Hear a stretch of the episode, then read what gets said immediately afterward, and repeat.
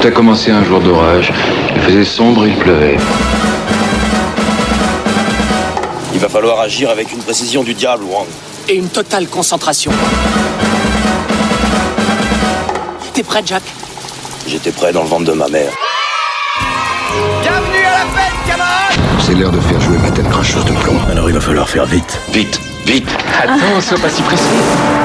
Rien de génial à proposer Si Allez, encore plus vite Mais j'y avais pas pensé Que tout le monde s'arrête Vos règles commencent à m'ennuyer sérieusement.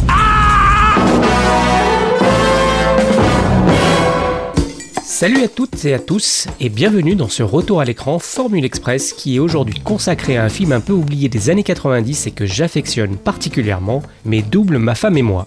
Un film qui allie comédie et effets spéciaux est réalisé par Harold Ramis avec Michael Keaton, Andy McDowell, Michael Keaton, Michael Keaton et Michael Keaton. Multiplicity, c'est son titre original, est sorti en France le 11 septembre 1996, soit une semaine après le professeur Folding avec Eddie Murphy et trois semaines avant le raz-de-marée Independence Day pour ne citer que cela. Rappelons aussi que le film sort aux États-Unis le 17 juillet 1996, soit 12 jours après la naissance de la brebis écossaise Dolly, qui est le tout premier mammifère cloné de l'histoire. Un homme débordé dans son travail et sa vie de famille. Trois clones de lui-même qui doivent rester secrets et l'aider à mieux réussir sa vie. Une avalanche de problèmes et des situations cocasses. Tels sont les ingrédients du film du jour dont je vais vous parler. Vous faites quoi au juste?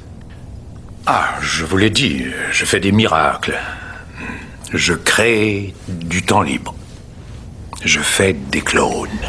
Harold Ramis, vous le connaissez tous. Il incarne en 1984 le docteur Egon Spengler, un nerd à lunettes qui collectionne des moisissures dans la comédie fantastique SOS Fantôme, un film dont il co-signe d'ailleurs le scénario avec son ami Dan Aykroyd. Eh bien, imagine que toute forme de vie sur Terre meurt instantanément et que chaque molécule de ton pauvre corps explose à la vitesse de la lumière. Ah bon, et ça c'est mal. D'accord. Ah oui, c'est capital comme tuyau. Merci, Egon. Harold Ramis est un diplômé de littérature anglaise qui a commencé sa vie active comme infirmier dans une clinique psychiatrique. Deux aspects dont on retrouve des traces dans son travail d'écriture. Dans les années 70, c'est un jeune trentenaire qui écrit dans le magazine humoristique National Lampoon. Il joue également aux côtés de John Bellucci et Bill Murray dans les pièces de théâtre et les émissions radio adaptées du même magazine, le National Lampoon Show. Ce touche-à-tout signe ensuite pas mal de scénarios de comédie pour le cinéma et se tourne également vers la réalisation dès le début des années 80. Citons par exemple Le Golf en folie et Bonjour les vacances avec Chevy Chase ou encore Club Paradis avec Robin Williams. Mais ce qu'on retient généralement de lui, c'est surtout le brillant Un jour sans fin en 1993 avec Bill Murray et Andy McDowell. Il est prisonnier C'est le jour de la marmotte d'un jour sans fin. Je ne fais que revivre le même jour encore Il est d'ailleurs si heureux de cette expérience qu'il a envie de partir sur un autre film qui mêlerait imagination, merveilleux, sans pour autant perdre de vue l'aspect émotionnel de la vie. Et justement, Harold Ramis est en train de travailler sur la post-production d'un jour sans fin quand il découvre la nouvelle Multiplicity, écrite par son ami Chris Miller et publiée dans le National Lampoon. On y découvre Doug Kinney, un contremaître pointilleux et tiraillé entre sa vie active et sa vie de famille. Il dirige de tellement près ses chantiers qu'il n'arrive pas à dégager du temps pour sa femme Laura et ses enfants qui sont très importants à ses yeux. Un jour, il rencontre un généticien qui lui permet de créer un clone de lui-même. Doug laisse son clone aller au travail pendant que lui reste avec sa famille. Mais de nouveaux problèmes s'enchaînent. Harold Ramis est séduit par la nouvelle. Et ce n'est pas le clonage ni les controverses de l'époque qui l'intéressent de prime abord. Pour lui, la morale ou l'éthique du clonage n'ont rien à voir avec Multiplicity. En fait, la nouvelle résonne totalement avec sa propre histoire. Une vie de famille avec trois enfants et une carrière satisfaisante mais aucune disponibilité pour autre chose. Je me reproche de ne pas passer assez de temps avec ma femme et mes gosses et ensuite je m'en veux de me le reprocher parce que je pense que, j'ai le droit d'avoir, je sais pas moi, un peu de temps rien qu'à moi pour pouvoir faire ce que je veux. Le boulot vient toujours en premier. Et ma famille arrive juste derrière. Et moi, je suis la lanterne rouge, je pédale pour attraper les autres. Harold Ramis comprend tout de suite que la thématique de la nouvelle est universelle. En gros, l'idée principale est qu'on n'a jamais le temps d'accomplir tout ce que l'on devrait ou souhaiterait faire. C'est impossible de devenir tout ce que l'on voudrait être. La société moderne nous demande d'être mille personnes en une. Un bon étudiant, un beau sportif, un travailleur acharné mais compatissant, un mari fidèle mais aussi une bête de sexe. Il faut avoir une carrière fabuleuse mais on doit aussi trouver du temps pour aller skier ou faire de la plongée.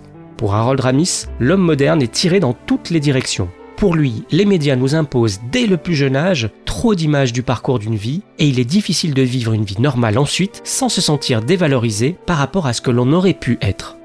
Harold Ramis en tire alors une question qui lui apparaît être le parfait moteur pour une adaptation au cinéma. Comment poursuivre une carrière florissante et rester un bon père de famille en même temps?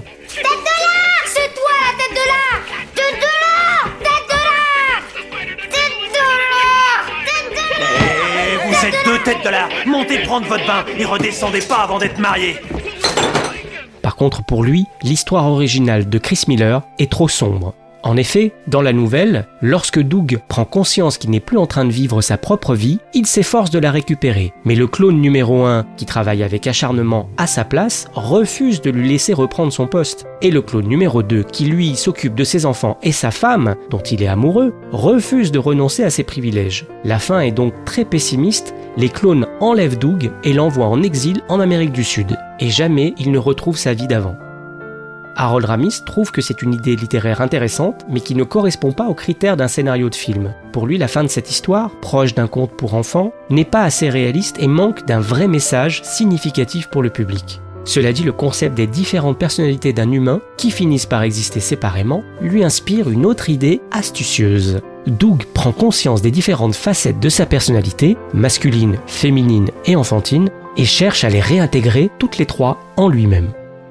Harold Ramis en parle tout de suite à Chris Miller qui apprécie beaucoup cette idée. Et à la fin du printemps 1993, ils se mettent au travail tous les deux.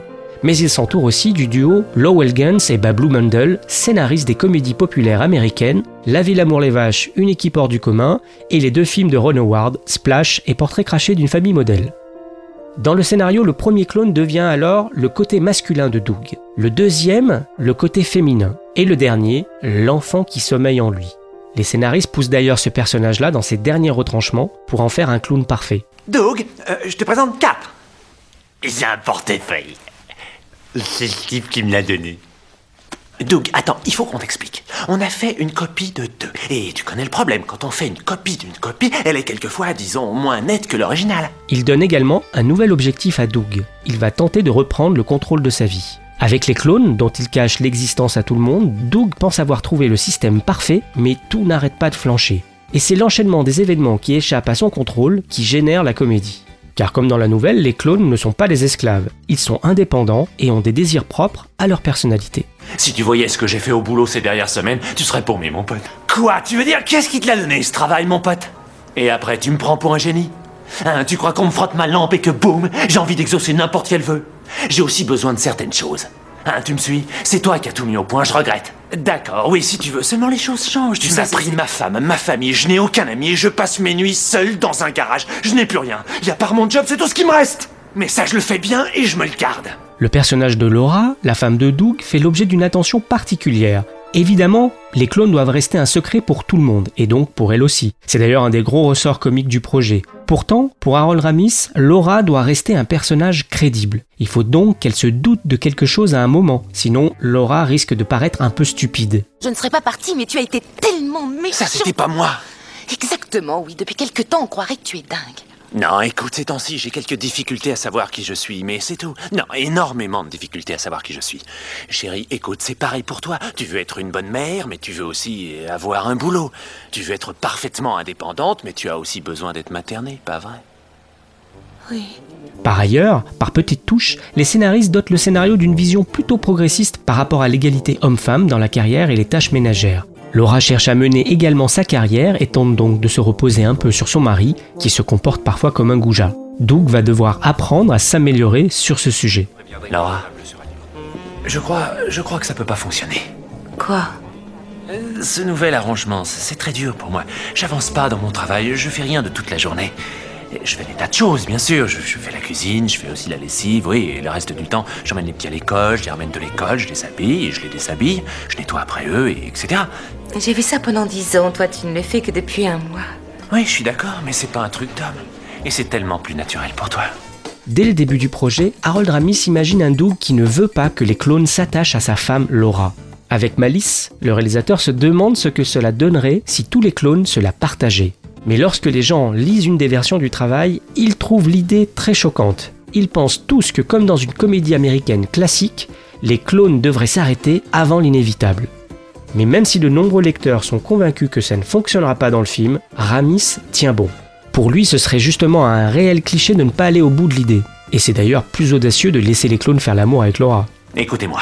Vous écoutez là? Oui. Tous les deux? Oui, ce sera la règle numéro un, ok? Elle est inflexible. N'essayez même pas de la déformer, d'accord? Vous avez compris que personne, que personne ne couche avec ma femme à part moi. Adresse-toi. C'est fabuleux comme règle, Doug. Fabuleux comme règle. Compris? Et arrêtez vos cloneries. C'est toi le patron? Oui, général. Il y a que l'original qui nique. Un des défis du projet, c'est de trouver un comédien capable d'endosser les quatre rôles. Harold Ramis aimerait bien reformer le duo d'un jour sans fin, Bill Murray et Andy McDowell. Andy McDowell, déjà motivée pour retravailler avec Harold Ramis, est séduite par le scénario de Mes ma femme et moi, et elle accepte immédiatement. Malheureusement, Bill Murray, lui, décline l'offre. Le film nécessite un budget assez conséquent de 40 millions de dollars, notamment pour ses effets spéciaux. Et la liste des acteurs sur lesquels les studios sont prêts à parier sur ce genre de budget est très réduite. En outre, le film a besoin de quelqu'un d'assez énergique, car c'est un rôle exténuant. Michael Keaton, de son vrai nom Michael Douglas, a fait ses débuts à la télévision et se fait surtout remarquer dans le rôle énergique de Beetlejuice de Tim Burton en 1988. En fait, j'aimerais savoir si vous pouvez faire peur. Ah, ah je vois ce que c'est, monsieur est sceptique. Est-ce que je peux faire peur? Euh, Vous allez me dire Ah Vous aimez? Nous allons délibérer. Michael Keaton devient célèbre dans le monde entier l'année suivante dans le rôle du personnage à double identité de Bruce Wayne dans le Batman du même Tim Burton.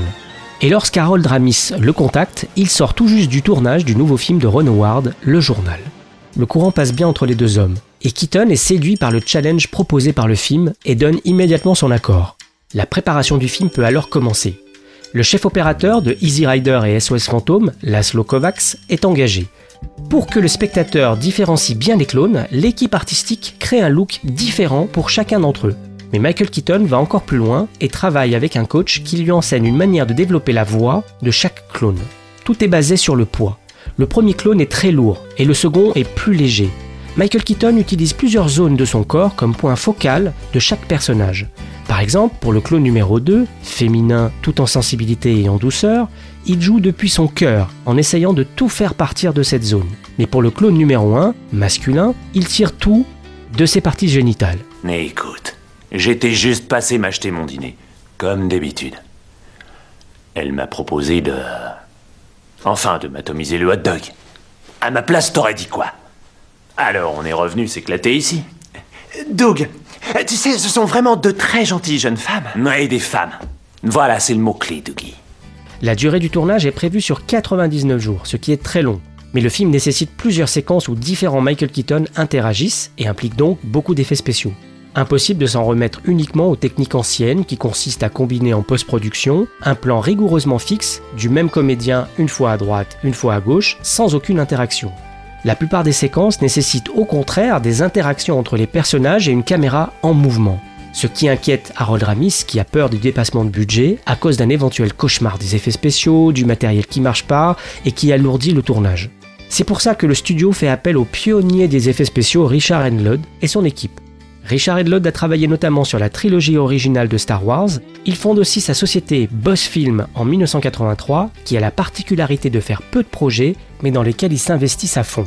Au palmarès de Boss Film, on peut citer SOS Fantôme, Vampire vous avez dit vampire, ou encore Piège de cristal. Bienvenue à la fête, Richard Edlund est très intéressé par le projet, qui nécessite une grande variété d'effets spéciaux, qui doivent être totalement invisibles, et en plus utiliser les dernières techniques numériques encore balbutiantes. Le film est donc préparé avec un grand soin et presque entièrement storyboardé. L'équipe de Boss Film peut alors, sans la présence des comédiens, répéter les scènes qui allaient être le plus difficiles. Et il y en a beaucoup. Ils font des cassettes vidéo qu'ils montrent à Harold Ramis, Laszlo Kovacs et Michael Keaton afin de définir la marche à suivre lors du tournage. En fonction des besoins de la séquence, ils élaborent plusieurs techniques. Chaque prise se fait avec un écran vert et une motion control, une caméra pilotée par ordinateur qui reproduit exactement le même mouvement pour chaque prise. Michael Keaton joue les différents personnages. L'image finale est composée de ces multiples prises de vue partiellement superposées. On emploie des doublures de même poids et de même taille que Michael Keaton pour lui donner la réplique, des doublures qu'on efface ensuite, Le jeu de Michael Keaton doit être aussi précis que possible, aussi bien dans le rythme que pour certains gestes. On lui fixe d'ailleurs une oreillette discrète pour que Michael Keaton entende les autres clones qu'il a déjà joués plus tôt dans la journée et ainsi conserver le même rythme. Sur le plateau, on regarde les prises avec des incrustations rudimentaires sur un ordinateur, mais qui donnent une idée précise de l'efficacité de la scène. Et parfois, on doit retoucher numériquement les plans, créer des ombres en post-production. J'adore la pizza. J'adore ça. Il faudra une cage. Le tournage débute alors, sans souci particulier, et dans une très bonne entente générale, insufflée par Harold Ramis qui travaille dans le calme. La gageure pour Boss Film, c'est de fournir un environnement créatif au milieu de ce déploiement de technologie. Il fallait que les acteurs et le réalisateur soient suffisamment à l'aise et qu'ils aient la possibilité de changer les choses à la dernière minute. Sur le tournage, il se prépare pour un certain type de scène, mais Boss Film doit être capable au dernier moment de la tourner différemment si une nouvelle idée arrive. Au total, presque 100 personnes de Boss Film vont travailler sur le film. Pauvre chéri, tu es trempé. Et dépêche-toi, tu vas attraper froid. Enlève ça. Oh mon Dieu, tu es vraiment trempé jusqu'aux os. Je vais te sécher. Je te demande pardon, oh, vraiment, quel égoïste. Laisse-moi t'enlever ton pantalon. Waouh Encore? Eh ben... Doug... C'est mon popol. Oui, je vois ça. Oh, si tu assistes. Eh ben... Tant pis pour la règle numéro 1. Sur le tournage, l'équipe s'amuse beaucoup. Andy McDowell doit d'ailleurs se mordre la langue à plusieurs reprises pour ne pas éclater de rire lorsqu'elle tourne avec Michael Keaton qu'elle trouve hilarant. Pourtant, le travail de Michael Keaton est très complexe. C'est un comédien qui n'incarne pas ses personnages à la légère. Il y va à fond et c'est très dur pour lui de passer brusquement d'un clone à l'autre. Ce qui est pourtant nécessaire pour des raisons techniques. Dans l'une des scènes les plus compliquées, il faut que Michael Keaton passe au maquillage et au costume près de 25 fois. Au bout d'un moment, il supplie l'équipe de trouver un moyen pour regrouper les personnages au tournage pour qu'ils puissent rester dans la peau du même clone le plus longtemps possible. L'équipe s'exécute et essaye de répondre aux besoins de Michael Keaton, mais cela reste de toute façon très difficile pour lui. Pas une seule scène n'a été facile à réaliser, mais le jeu en valait la chandelle. Le pari est gagné. Le tournage se termine même pour 2 millions de moins que le budget original. J'ai vu toute ma vie défiler devant moi en un éclair. Toute mon histoire. Et bizarrement, j'étais pas dedans. Pour Harold Ramis, Un jour sans fin et Mes doubles ma femme et moi sont deux films basés sur le fantastique et s'interrogent sur le concept du temps d'une certaine façon. L'un concerne l'arrêt du temps et l'autre l'utilisation de celui dont on dispose. Ces deux héros auraient très bien pu être envoûtés par une sorcière ou une fée, ou être tombés dans une faille spatio-temporelle. Pour lui, les deux trames de ces films peuvent se résumer à comment nous traversons notre existence? Le fantastique n'est qu'un prétexte à la réflexion. Oui, on va rigoler. Écoutez Thérèse, je n'aime pas dire du mal des gens, mais effectivement elle est gentille. Vous savez, les avis, c'est comme les trous du cul. Tout le monde en a un. Eh bien, mettons-nous au travail. On va rigoler. Alors moi je l'ai découvert le lendemain de sa sortie dans une petite salle euh, à Grenoble qui a aujourd'hui disparu, qui s'appelait le Royal. Et j'avais lu des articles dans les magazines de cinéma, la bande-annonce m'emballait, j'adorais Un jour sans fin que j'avais vu également au cinéma euh, trois ans plus tôt. Je suis fan de Michael Keaton, euh, je finissais mon service euh, militaire et je savais plus quoi faire ensuite. Euh, Je me posais pas mal de questions et j'avais sans doute besoin de me changer les idées. Et donc ce film était un peu idéal à ce moment-là, quoi. Et ben j'ai été emballé par le film pour plusieurs raisons. hein. Euh, Il mixe plusieurs types de comédie, euh, la comédie de dialogue qui est plein d'ironie, la comédie de situation, comme dans cette scène de restaurant où Doug est avec Laura et le clone numéro 1 est avec une collègue de boulot. C'est assez cocasse. Des séquences de burlesque aussi avec les gesticulations de Michael Keaton, notamment en clone numéro 3, euh, totalement improbable. Ça donne des séquences que je trouve vraiment hilarantes. Mais le film offre plus, malgré son ton léger et bon enfant, il a un vrai fond. Il fait réfléchir sur le fait qu'on peut pas tout avoir, qu'on doit faire des choix finalement. Et mine de rien, il met aussi en place une sorte d'allégorie du dialogue avec soi-même face à nos propres questionnements sur nos vies. Et aussi, je trouve qu'il traite les petits moments d'émotion, notamment vers la fin, avec beaucoup de sincérité. Bref, je me suis vraiment marré, j'ai passé un très bon moment, et il m'a fait entrevoir les choses différemment à ce moment-là, quoi. En plus, je suis féru d'effets spéciaux depuis tout jeune et j'étais euh, vraiment bluffé par les effets spéciaux du film qui poussaient encore plus loin la technologie utilisée sur Faux Semblant, hein, le film de David Cronenberg avec les jumeaux interprétés par Jeremy Irons. Alors aujourd'hui, euh, les visuels sont peut-être un peu datés, mais quand on se replonge à l'époque, hein, c'était vraiment une petite prouesse technique, quoi. Qui est à l'appareil? C'est moi. Enfin, je veux dire, c'est nous, c'est toi. Enfin, tu sais qui c'est. Oui, excellent. Euh, ouais. Ouais, une seconde. Ah, Attends une seconde. Je vais le prendre dans mon bureau. C'est dingue, me voilà trop occupé pour parler avec moi. Malheureusement, le film déçoit au box-office, hein, avec 21 millions de dollars sur le sol américain et 387 000 entrées en France.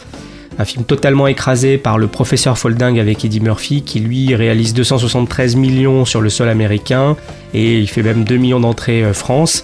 Donc c'est une petite déception, euh, malgré euh, des critiques plutôt positives à mon souvenir.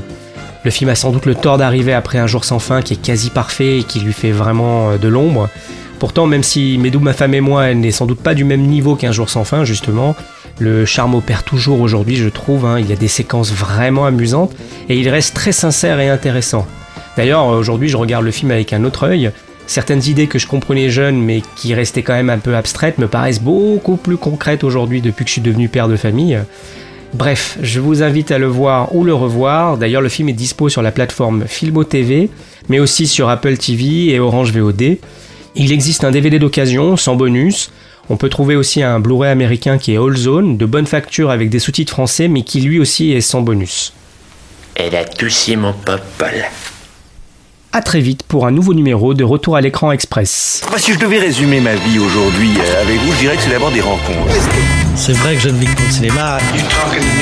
Pour être aimé, il faut être aimable. Vous voulez un chocolat? C'était pas ma guerre Back and full force. Quelle est votre devise? Je m'appelle Bond. James Bond. Vous délirez totalement là. C'est ça qui permet de voyager à travers le temps. La vie a plus d'imagination que nous. J'espère que je ne vous apprends rien. Vous êtes un mélancolique. Mélancolique, mon cul.